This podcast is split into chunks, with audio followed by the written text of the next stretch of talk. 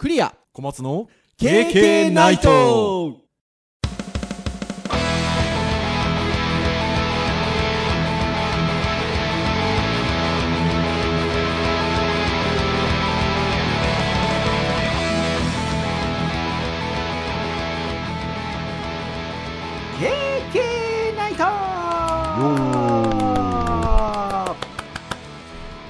ということで第428回の配信となりますお届けをいたしますのはクリアとはい、小松です。どうぞよろしくお願いいたしますはい、よろしくお願いいたします。はいということで11月の末日ですね11月30日の木曜日配信で、えー、多分配信できてるんじゃないかなというふうに思いますが、えー、11月最後の配信ということでございます結構このやっぱり年末も忙しくしておりましてなんかいよいよ12月いつものごとくあの師走と書きますが死も走るということで12月もなんか変わらず例年と変わらず忙しそうだなっていう感じはちょっとプンプン匂いがするんですけど小松先生いかがですか？年末は。ちょっと落ち着きそうですか？逆にまあ、そうですね、11月、ちょっと忙しかった感じはあるので、はい。ちょっと12月はまだわかんないんですけど、今のんところ12月前半は割と、まあ、のんびりしてそうな雰囲気はあり、けど中盤から後半にかけたらちょっと何とも言えないかああまだわかんない感じですかね。そうですよね。いやーいよいよ2023年ももうなんか終わりが近いというところでございますけれども前回何のお話をしたかというとサブスク時代の音楽との付き合い方とはということでこれ結構あの SNS でシェアしたらいいねもつきましてですねうーん。音楽っていう切り口はやっぱりちょっとき聞きやすいでしょでしょうねああ、まあ自分に投影できる部分もありますうからね。ん。ウェブうー会ではございましたけれども、まあ、キーワードが、まあ、音楽サブスクということでございましたので、まあ、聞きやすかったのかなというところなんですが、そんなあの、ね、Spotify に私が入ったことをきっかけに前回はそういう話をしたんですけど、小松先生がこの収録前にこんなニュースが上がってましたよということで、あの、ある記事を送ってくださいまして、これギガジーンさんの記事なんですけれども、えー11月27日付の記事でございまして、えー Spotify がアーティストへの公正な報酬分配を求める法案、これを可決した国で撤退を宣言ということで、これなんか一瞬あの、見出しだけを見ると、なんかハテナハテナハテナって感じなんですよね。うん。だって、そのアーティストへの公正な報酬分配を求める法案っていう、この法案の名前自体は、なんか、あの、とても正しいことをしてる法案に聞こえるので、そうですね。ね、なんか、それを可決した国で撤退をするっていうのがなんかね、この見出しだけを見た時にはちょっとなんかちぐはぐな印象を受けるんですが、まあ中身を見ると、あー、まあ Spotify からすればそうだよねっていうことなんですけど、これあの、ウルグアイで、えっと、楽曲制作者への報酬分配を求める法案というのが可決されたということを受けて、えー、Spotify がウルグアイでのサービスを終了すると宣言したということで、えーまあ、この法案がどういう法案かっていうと、著作権関連法ということで、えー楽曲が複製された際に、えーパフォーマーが金銭的報酬を得られるプラットフォームに SNS およびインターネットを追加すると。まあ、つまりは、まあ、Spotify はネットを介したサービスでございますので、まあ、これに含まれるということでしょうかね。そして、えー作詞者、作曲者、パフォーマー、監督、脚本家は楽曲やオーディオビデオを提供するために締結した全ての契約において公正かつ、えー公平な報酬を得る権利を有するといった条項が、まあ、修正案として可決されたと、10月に。で、えーまあ、Spotify からすると、えーまあ、この法案可決した場合には音楽配信サービスに追加の支払い義務が生じると。主張していて、えーまあ、法案可決された場合はウルグアイでのサービスを終了すると、まあ、当初より宣言してたみたいで、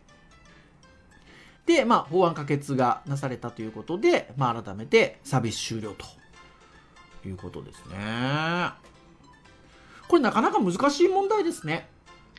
そうですね。やっぱこのサブスク時代のね、結局こういう報酬分配って日本だと、まあ、それはそれで難しい問題というか、うん。ちゃんと支払われてんのかなとかうね、ん CD とかの時代に比べるとあんまり払われてないんじゃないかなとかね、勝手にうん思っちゃったりもするんですけど、うん。うん、で、かといって、配信サービスをね、する側の方も、もちろん、そのアーティストに支払うっていうのは分かってはいるんだけど、はい。だけどまあ、それがサービスがね、ビジネスとして成り立たなければ、撤退するっていう判断も、はいまあ、致し方ないのかなっていや、本当そうですよね。だから、まあ、あの、Spotify の広報担当者は、えーまあ、音楽配信で得た収益の70%をもそもそもアーティストに分配をしているということで、えーまあ、しかも、この音楽ストリーミングサービスによって、ウルグアイの音楽産業は20%成長してるはずだと。2022年だけでも。っていう貢献をアピールしつつ、えーまあ、変更点が不明瞭。今回の法案の変更点が不明瞭なんで、えーまあ、アーティストで支払う金金額が倍増する可能性があると。70%分配してるのに 倍増する可能性があると。そうですね、法律なので、幅広い、その、なんだろうな、穴がないような形でね、広い範囲で包含するような、やっぱ解釈ができるようなものを作られてしまうと、まあ、ちょっと違う目線を見たときにね、あの支払い義務が発生すると思われてもまあ仕方ないうんなって感じはしますよね。いや、本当そうですよね。まあね、あの、先週の配信でも、前回の配信でもお話をした通り、まあ、あの、プラットフォームを提供してますからね。サービスとしてはね。あの、音楽一つ一つの曲を、まあ、あの、購入をしているっていう形ではないので、まあ、こういうふうにあの、いわゆる Spotify のような音楽配信業者側からすれば、この国でのビジネスは難しいなと思えば、そのサービス自体をと自体を、まあ、取りやめるってことですからね。うん。まあそうなっちゃうんだろうなっていうふうには思うんですけど、まあただね、まあウルグアイでも相当数 Spotify 使ってた方いらっしゃったんでしょうから、その人たちはなかなかにね、うん。来年の2月までには完全に終了するっていう話なので、ちょっと悲しい、悲しい、ね、お知らせになっちゃったのかなっていうところがね、ありますかね。うんまあなかなか難しいですね昔はじゃあ良かったのかっていうと例えば、うん複製をねするっていうところに関してはその仕方によってはねその、うん。楽曲提供者の分配が正しく行われないってこともまああり得るわけですからね、はい。うん、結局僕もね学生時代まあそうですね、すうんやっぱいろんな CD やっぱり自分でテープに落として個人に楽しむっていう目的でうん使ってはいたものの、うん。うん、やっぱりそれってね、実際やっぱり聞いているっていう風になったら、買うことをしなければね、うんアーティストさんにお金が入んないわけなので、まあ、レンタル料に応じてね、一定量入っていればもちろんいいですけど、うん。こういうその、例えば国とかで、いわゆるそのね、あの、日本の曲とかが、例えばテープとかでね、もし渡って、複製されて聞かれてるっていう、なんか割とこう、それはそれで素敵な感じにも思ったりはするんだけど、はいはいはい。まあまあ著作権的なところではその国では売れないってことにもなっちゃうことにもなっちゃうんでね、こう複製ができちゃうっていうことは、うんうんだからまあなかなか難しい話だよなと思いながら。いや、本当そうですね。なので、まあなんかね、まだ予定というところで段階的に、まああの、最終的には2024年2月までに完全終了の予定ということではありますが、なんかね、互いの歩み寄りがあってね、あのもう少しその法律的なところでグレーな面がまあ少ないようなものになるといいんだろうなとは思いますしね。なんかうんせっかく、まあ根付いている文化とも言えますと根付いてきている文化とも言えますのでなんかねうまい落としどころがあればなと思いますけどね。そうですね、うん聞き手とアーティストさんとプラットフォーム配信者うんとそれぞれがね、うん、いい感じになればいいんですけどね。ねっていうところですかね。はい。なんていうところで、ちょうど前回、まあ音楽サブスクについてお話をしたんですが、まあこんなニュースが飛び込んできたというところで、はい。ございました。さて、じゃあ今日はということなんですが、今日はですね、ハードガジェット関連の回なんですよね。こうターンで言いますと。っていうところなんですが、なんかね、何の話をしようかなっていう、あの、編集会議でお話をしてたところですね、あの、実はあの、ちょこちょこちょこちょことあのなんか気になるガジェット関連の記事があったんですよ。ほんであの大体ほら私たちってこうその日のなんかテーマっぽいものっていうんですか？軸みたいなものを決めてあのまあどの回でもお話はするんでえっと、ガジェット、ハードガジェットの回でも何かこう、あの、軸になる、あの、テーマを元にお話をしていくことがあるんですけど、まあ、今回ちょっと気になる、あ、この記事気になるな、あの記事気になるな、えー、気になるなっていうのが、その、例えばそのガジェットっていう意味での、こう、カテゴリー的なことだったりとか、あの、種類的なことだったりとかで言うと、なんかそんなに一貫性がない記事だったんですよ。バラバラですね。そう、バラバラだったんですけど、ただ、あ、一個共通点があるなと。それは何かと問われたら、なんか胸熱であると。いろんな意味において。込み上げてくるものがあります、ね、うん、なんかいろんな意味において、こう、あのー、私たちがちょっとワクワクすると言いましょうか。もしくは、こう、ニヤニヤすると言いましょうか。もしくは、キュンキュンすると言いましょうか。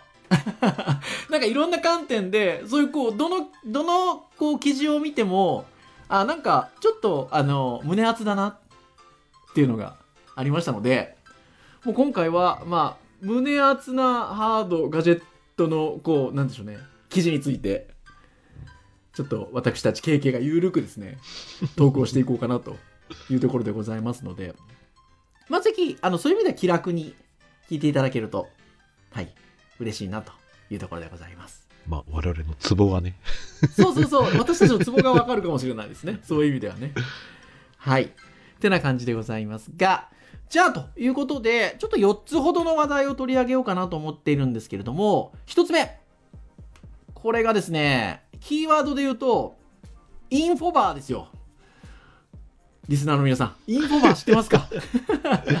インフォバー胸熱ですね。えー、まあ割とね、若い方から同世代の方、私たちより上の世代の方もね、リスナーの方いらっしゃると思いますので、はい、っていうところなんですが、ちょっとね、私たちがこう普段あの授業してるあの大学生とか、まあ、二十歳前後とかの皆さんだとひょっとしたらインフォバー知らないかもしれないですね。そうですね。ガラケー時代ですからね。ねあの、いわゆる、えー、ガラケー、まあ、携帯電話ですね。えっと、キャリアで言うと au さんが出してた、えー、ガラケーで、インフォバーというですね、ちょっとな、なんていう言い方をしたらいいんですかね。モダンな感じのデザインというんでしょうか。ポッポップなデザインというんでしょうか。まあ、なんという言い方をすればいいんでしょうか。はい。とってもあの、デザイン性の高いガラケーがあったんですよね。そうですね。あの、au は結構最初その、携帯とかのいろいろこう、なんすか打ち出し、売っていくための打ち出し方として、あの au デザインプロジェクトっていう。あ、そう、デザインプロジェクト。でそれの第1弾の端末で、出たのが2003年とか。そうですよね。20年前ぐらい。20年、20周年なんですよね、今年ね、実はね。で、その頃の端末って割と味気ない感じのものがあったんですけど、はい、あのプロダクトデザイナーのね深津さんって方が深澤直人。深澤さんの直人さん。ですね、はい、僕が珍しくプロダクトデザイナーさんの本を買って読んでたっていう珍しい 人ではあるんですけど、まあ、この辺の話もちょっとこうやっぱりあの思い出に残ってる感じあります。僕は当時はねドコモだったんで使ってはいないんですけど使ってる人も触らせてもらって。そうなんですね。はい、ちなみにあの僕はもうずっとキャリアとしては au だったんですよ。うんだなので、まあ、このね深澤直人さんが、あのー、このインフォバー出したりとか、まあ、いくつか出したりもしましたけどわそれこそ胸熱でしたしただですね僕じゃあインフォバー持ってたかというと持ってなかったんですよ。そうこの辺のデザインプロジェクトとあのあの当時にしては珍しいあの全部銀メッキでこうキラキラのやつとかね、はい、あれ実際電波が入らないのを結構すごい工夫して使うようにしたやつとかねいろいろ出てましたよ、ね、石ころっぽい形のやつとかあとは僕デザインプロジェクトのやつ使ってたんですけど実際、えっと、使ってたのが、えっと、メディアスキンっていう。ああありましたね、はい、はいはいはい。使ってたのとあとその後ネオンっていうのもあって。うん。えっとこう筐体の表面がもうこうなんでしょうね。電光掲示板みたいな形で。はいはいはいはいはいはい。ネオンその2つは使ってたんですけど、そうなんです。なそのだから第1弾ですよね。デザインプロジェクトの第1弾が、えーインフォバーと。はい。いうことで。当時あれなんですよね。今最近もなんかそうみたいですけど首から下げてたんですよね。そうですね。うん。ガラケーってね、そうですね。でも最近あのスマホもなんか首からかけるネックストラップがちょちょっと流行ってるみたいですけど。そうですね。この間僕浅草行った時結構かけてる人多かった。そうそうなんですよね、当時本当あのガラケーをこう首から下げてるのがちょっと流行ってまして。でそれでやっぱ映えるんですよこの。インフォバーを首からね。これは映えますね。かけてるっていうのがね。っていう感じだったんですけど。まあインフォバーこれだけ語ってますけど。インフォバーじゃないんですよね。インフォバーを模したアップルウォッチケースっていうのが今あの展示されてるみたいで、えー展覧会が12月10日まで開催されているようなんですけれども、まあ、そこで、えーまあ、あのいわゆるこうなんでしょうね、えっと、コンセプトモデルみたいな感じでアップルウォッチの、えーケース。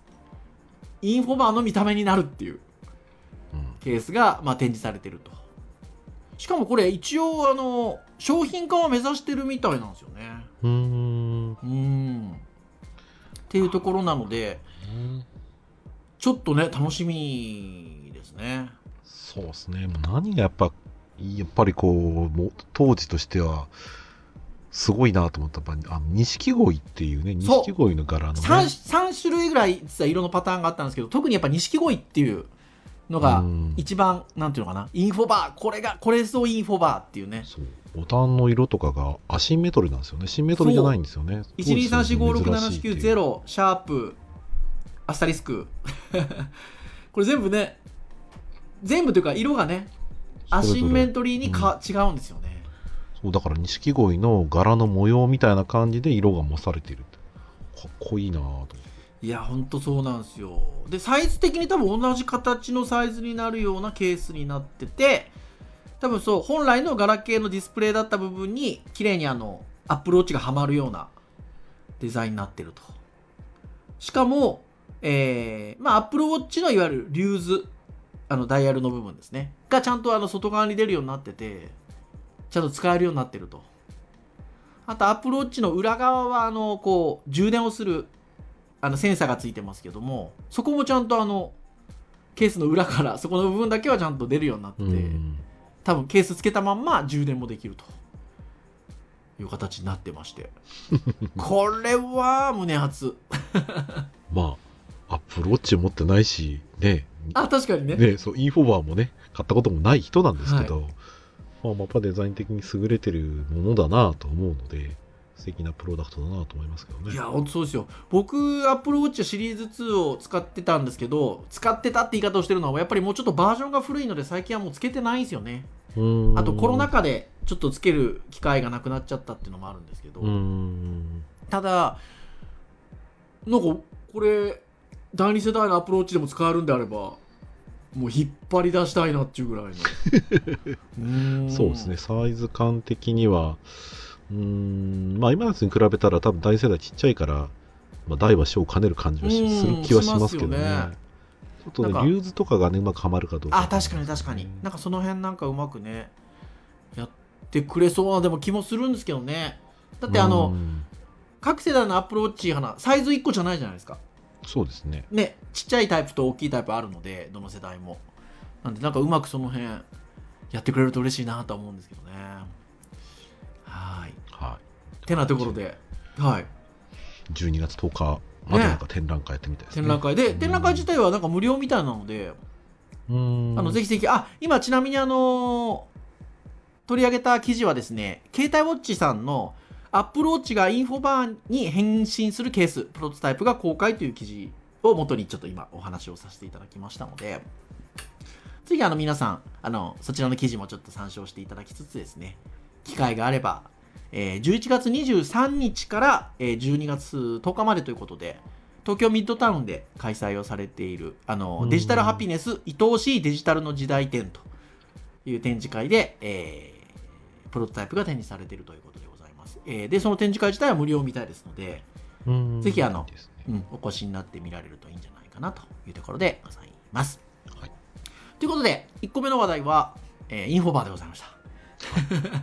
で、2個目の話題なんですが、今ちょうどですね、えっと、インフォバーのものっていうのは、プロトタイプが公開されて、実際のこう、実用化に向けてっていう話だったんですけど、以前私どもが、ポッドキャストでお話ししたものが、プロトタイプだったものが、なんと、発売されたっていうニュースが、胸熱でしたので、次にちょっとご紹介をしたいんですけど、これですね、結構、あの、そのニュースが出た時に、いろんなメディアで取り上げられてて、すごい話題になってたんですけど、一応私どもはちょっとファミツー .com の記事をちょっと参照しながらお話をしたいと思うんですが、何の記事かと言いますと、キノコの山、ワイヤレスイヤホンが本当に商品化。架空の面白雑貨として発表された話題のアイテムがまさかの同時翻訳機能付きで制作と。いうことで、皆さん覚えていらっしゃるでしょうか？キノコの山について語った回がございまして。あ あれ、第何回でしたっけね？まあ、割と最近、ね、割と最近だったかな？あ、えー、っとね、414第414回。4回、はい。はい、えー8月24日木曜日配信、えー414回、ちょこっとガジェットの話ということで。キノコの山について割といろんな話題でお話をしたんですが、ガジェットというか、もうキノコの山ばっかりでしたけど、そうね。で、その時にこれ取り上げたんですよね。実はその、いわゆるちょっとネタっぽい感じで、えーキノコの山のワイヤレスイヤホンというものがちょっとプロトタイプっぽい感じで、あの、作られて紹介されていて、えー公式も、なんかそこに、あの、ちゃんとこう、なんか賛同してたっていうようなニュースを8月にお話をしたんですが、なんと今お伝えをした見出しの通り、これがもう実際に商品化ということですよ。はーい。素晴らしいですね。そうですね、ちょっと欲しいですけどね、こうれねーん。これは本当に欲しいです。で、しかもこれ、あの、単なるワイヤレスイヤホンじゃなくて、見出しにもちらっと入ってましたが、イヤホン型のリアルタイム AI 翻訳機。これはウーワスクっていうものかな？うーん、そんな感じのねスペルですね。の、えっと、ウェザリージャパンさんの協力のもとに開発されるということで、なんと、世界127言語に対応すると。で、自分の言葉を外国語音声に変換してくれるスピーカーモード。イヤホンを一つずつ装着することで、双方の会話がリアルタイムで翻訳される同時翻訳モードの2つのモードを想定していると。で、スマホアプリで翻訳したい言語を選択するだけで使用できるようにしたいと。うーん。これすごくないですか？読み方はウーアスクであってるみたいですね。あ、ウーアスクで大丈夫なんですね。うんで、もともとその AI の翻訳イヤホンのそのものでウーアスクっていうのがある。はいで、多分それのプラットフォームにこの、が、なんだろう、その、乗っけてくれるっていうね。側を乗っけた感じなんですかうね。ん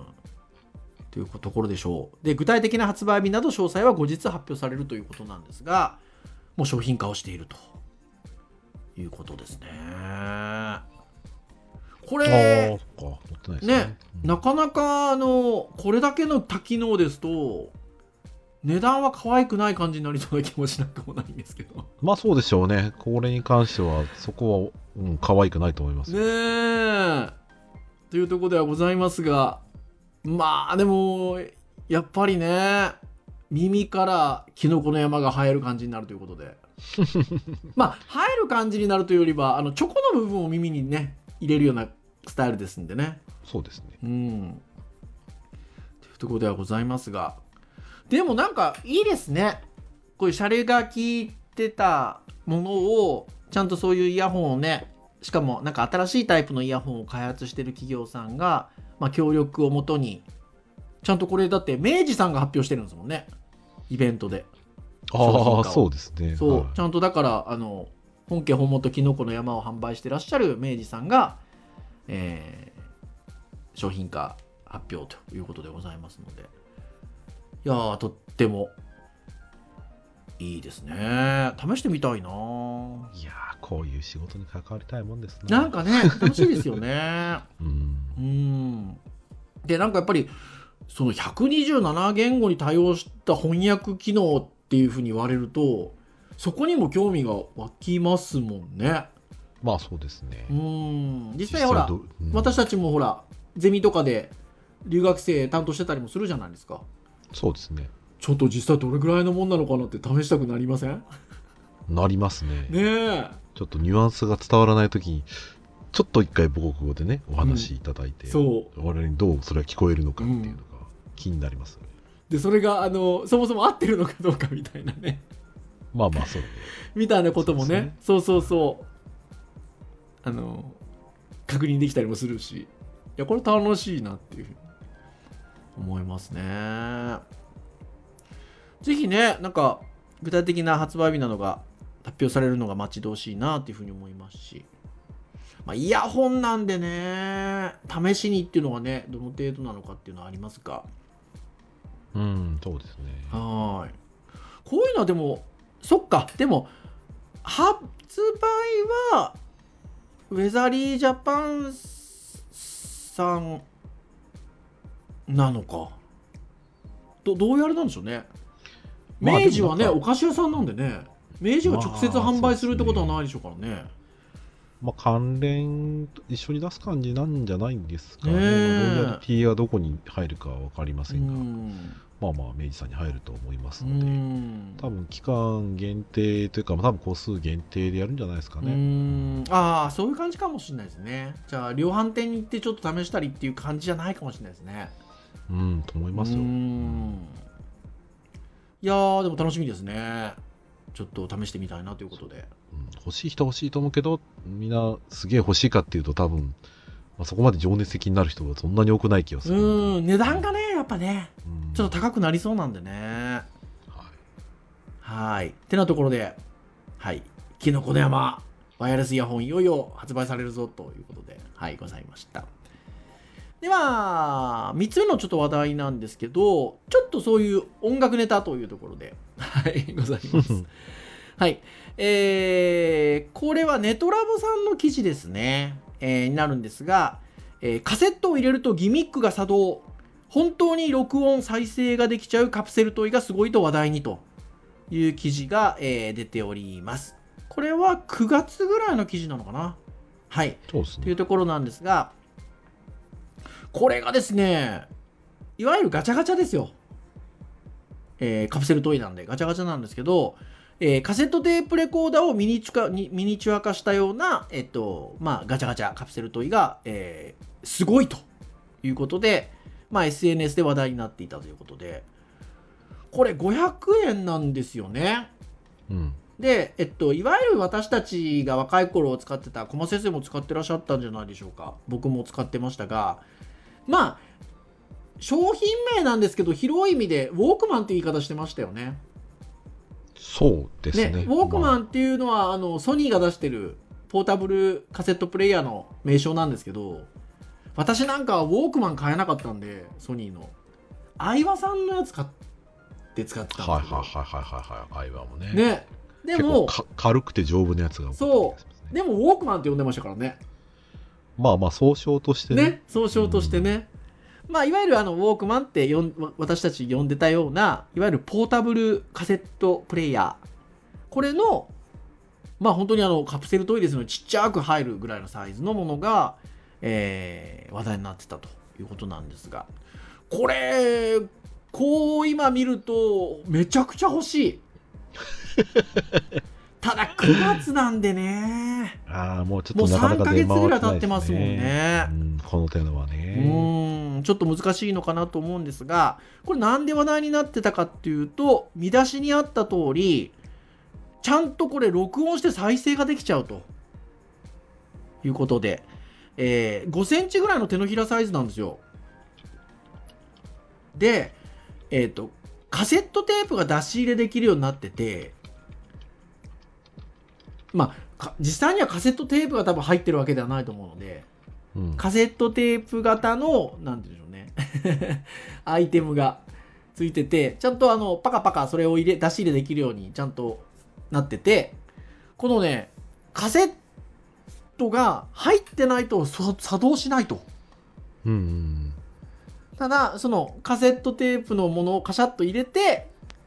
やると録音もできるし再生もできちゃう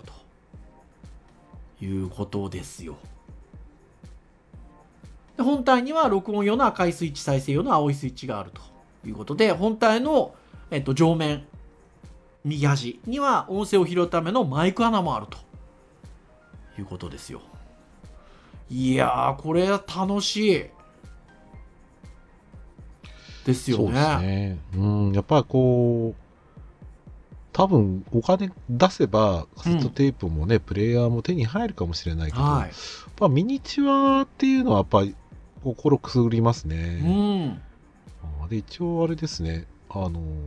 動画僕見てますけど、うん。あのカセットのそのデッキとテープがやっぱその中に入った状態で出てくるみたいですね。しかもおそらくうんテープ回った、まあテープそのものが実際多分回らないんでしょうけどね、うん多分メディアが入ってるんだろうなと思うんですけど、はいまあでもちゃんと録音できてね、再生できるっていうのが500円っていうのがいいですね。いや、いいですよ。しかも、その、えっと、本体から取り出したカセットを入れるケースまでついてるんですよ、これ。うんしゃれてないっすか？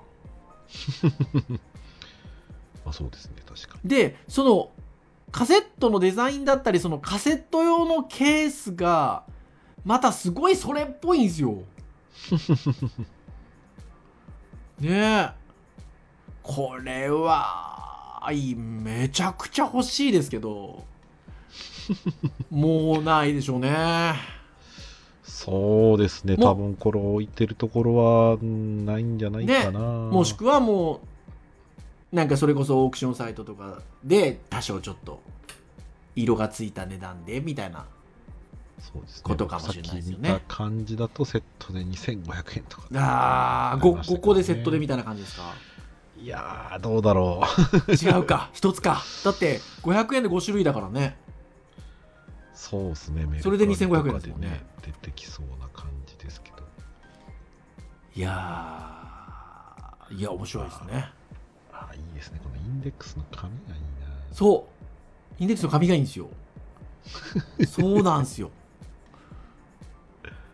でこれなんかね内蔵されてるボタン電池が交換不可らしいんですよ。でまあお客様自身で電池交換した際に発生した不良等については保証対象外となりますと、まあ、してあるということなんですが。だからもうまあ使いっきりなんでしょうね。うん、うん。そうですね。っていう感じかなっていうところではあるんですが。いやーちょっとこれは胸熱です。そうですね。でもこの感じはでももうやっぱ僕らの世代しか分かんないですよね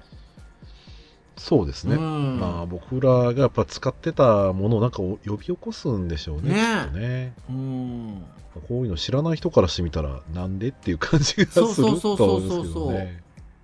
多分ねこの感じうんかなっていうふうには思うんですけど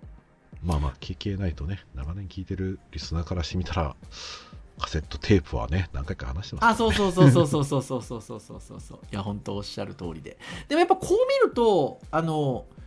まあ、まあ、全てではないですけどある一定のえっとそのガチャガチャのターゲットとしてやっぱり私たちの世代はちょっとありますよね。一つジャンルとして。あると思いますね。えううんん。なんでうちの娘なんかもねあの僕大体あのショッピングモールとか行くとガチャガチャコーナーにふわーっと行くんですけど あの娘は娘でふわっと行くんですよやっぱ。だからやっぱね娘の世代にとっても面白いものはありますし。でもなんかもうこの辺りっていうのはね私昔あの前話したかな配信の中で。あの信号いろんなタイプの信号がガチャガチャになってるやつとはいかはいあのそういうのもあの僕集めてて持ってたりするんですけどあと公衆電話かもうその辺はね全部この世代ターゲットですもんね。うん。うん。ところなので。はい。いや非常に胸熱だったなというところでございます。もしあの、はい。リスナーの皆さんで僕に会う機会がある人がいてこれ持ってたらあの今度見せてください。ということでございました。では最後のちょっと話題になるんですがこれちょっとあの今までお話をしてきた系統とちょっと違ったタイプの胸圧でございまして、はい。えーどんな話題かと言いますと、これ、トゥギャッターで、えー上がってた記事なんですが、えー油性ペンで書いても何度も消せるメモパッドに絶対消せない文字を書かれた。公式からも反応が、企業努力も砕かれるという、えー、ツイッターの、まあ、X のまとめ記事が、はい、上がってたんですけど、これ何かというとですね、えっと、まずですね、えっと、ウェモっていう商品がありまして、えーこれ株式会社コスモテックさんというところが、えっと、販売している商品でございまして、えーまあ、ウェアラブルメモでウェモだと思うんですけど、えー身につけてボールペンで書いて消しゴムで消せるということで、えーまあ、例えば、あの、こう、腕にぐるっと巻くような感じで、えっと、取り付けることもできますし、まあ、携帯電話に、の裏にちょっと、スマートフォンの裏にペタッと貼るような感じでも使えますし、えっと、そういう感じで、えっと、こう、身につけて使えるメモです。ね。はい。で、えー、覚え事に不安がある方、現場で働く方向けの商品ということで、まあ、あの、ADHD の方でいらっしゃったりとか、発達障害の方、ちょっとこう、あの、覚え事に不安がある方であったりとか、あとは医療現場の方、ちょっとこう、パッとメモしたいけれどもっていう時に、そういうこう、腕にくるっと巻いたりとかですね、スマートフォンの後ろにペタッと貼ったりとかですね、で、パッパッパッとボールペンで書いて、しかも消しゴムで消せちゃうということで、はい、商品ということで、まずは発売がされてるんですけど、これ、覚えてます？うん、ポッドキャストで僕話したことあり知ってますよ。かった。いやー、びっくりした。全くし、え、知らない感じで話してるみたいな一瞬思って。覚えてますよ。びっくりした。よかった。で、そう、だから、腕巻くのは僕持ってて、多分、はいこ今回の腕巻くタイプのやつじゃない別のタイプのやつだと思うんですけど、はい。貼り付けるタイプのやつで。そう僕は一時期買って使ってましたそう、使ってましたもんね。はいそう。で、これ、だから消せるんでしょ、小松先生。消せます。あの、ボールペン、、ボールペンとかで書いたものも消しゴムで消せるし、あの、何でも油性ペンで書いても何でも消せるんでしょ？まあ一応消せますね。はい。それがですよ。絶対消せない文字が書かれたと。これはね、胸熱です。どういうことなんだって話なんですが、これ要はですね、えーっと、これ何歳ぐらいのお子さんなんですかね？このスマートフォンの後ろにペタッと貼るタイプのこのメモに、お父さん大好きと。ね。なかなかたどたどしい感じの文字で可愛い感じです。顔文字もちょっとね、ニコっていう顔文字がついたね、文字を書かれちゃったわけですよ。ここ消せないよと。本当に消せるの？書いてみてもいいと言って書いたら、それを書かれ消せないて文字を書かれたと。消したくこないよね、れ確かにこれは、ね。もうでもよくわかる いやこの手のものに限らずまあ僕は書いてくれたことがあるんですよ。うーん。娘がね。大好きみたいなことをね。普通の紙にですよ。いまだに取ってありますもん。あー僕も、なんかそういう手紙っぽい感じのやつは取ってありますよ。取ってありますよ僕も反抗期が来たら見せてやろうと思ってますから えーそこで？まあ別としてやっぱでもこれは嬉しいじゃないですかそう。とまああの消せないよねっていう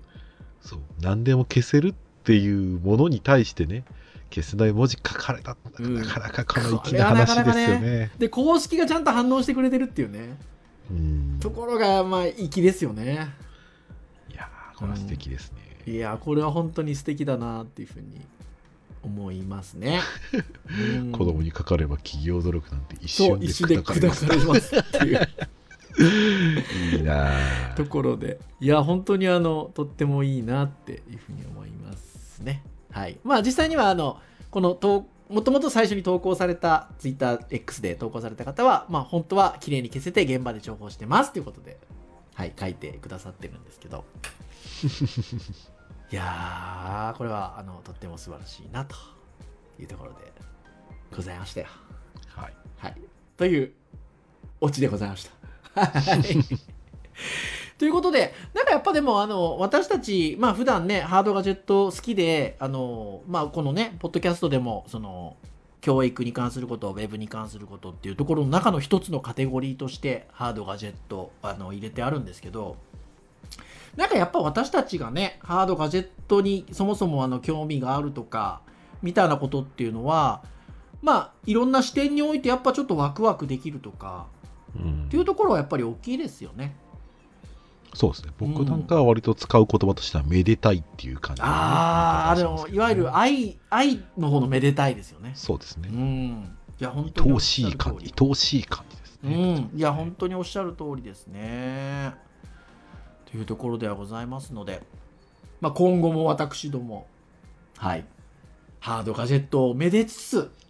ですね。はい。まあ、いろんなお話ができればなというふうに思っておりますので、はい。ぜひ今後とも皆さんよろしくお願いいたします。はい。まあ、次回はね、いよいよあれですからあね。そうなんですよ次回えっと次のハードガジェット会が年内最後のハードガジェットになるので恒例のあれをやる予定でございますので もう何年やってんだろうですけどね。